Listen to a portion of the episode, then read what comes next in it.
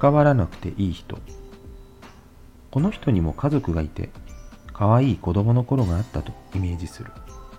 するとどんなにひどいことを言われた時も踏み台にされたことに気づいた時も私はその人を嫌いにならなかった。あなたはいい人ね。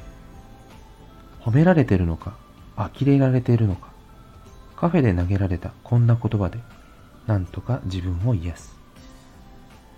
私はいつの間にかどんな人も受け入れるいい人を演じそして少しずつ自分の心を蝕んでいった。嵐が過ぎて自分の心だけが残った。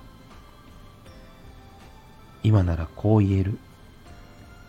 人生には関わらなくてもいい人がいる。それを選ぶのは私の自由だと。それを選ぶのは私の責任だと。優しい人ほど自分を追い詰める。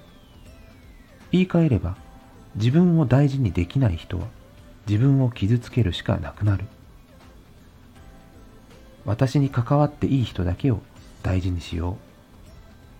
私を大事にできた時初めて本当に大事にしたい人を大事にできる時が来るから。今私に必要なのは自分を大事にする勇気だけ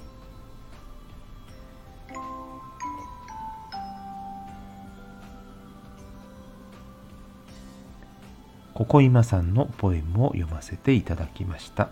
概要欄にリンクを貼らせていただきます。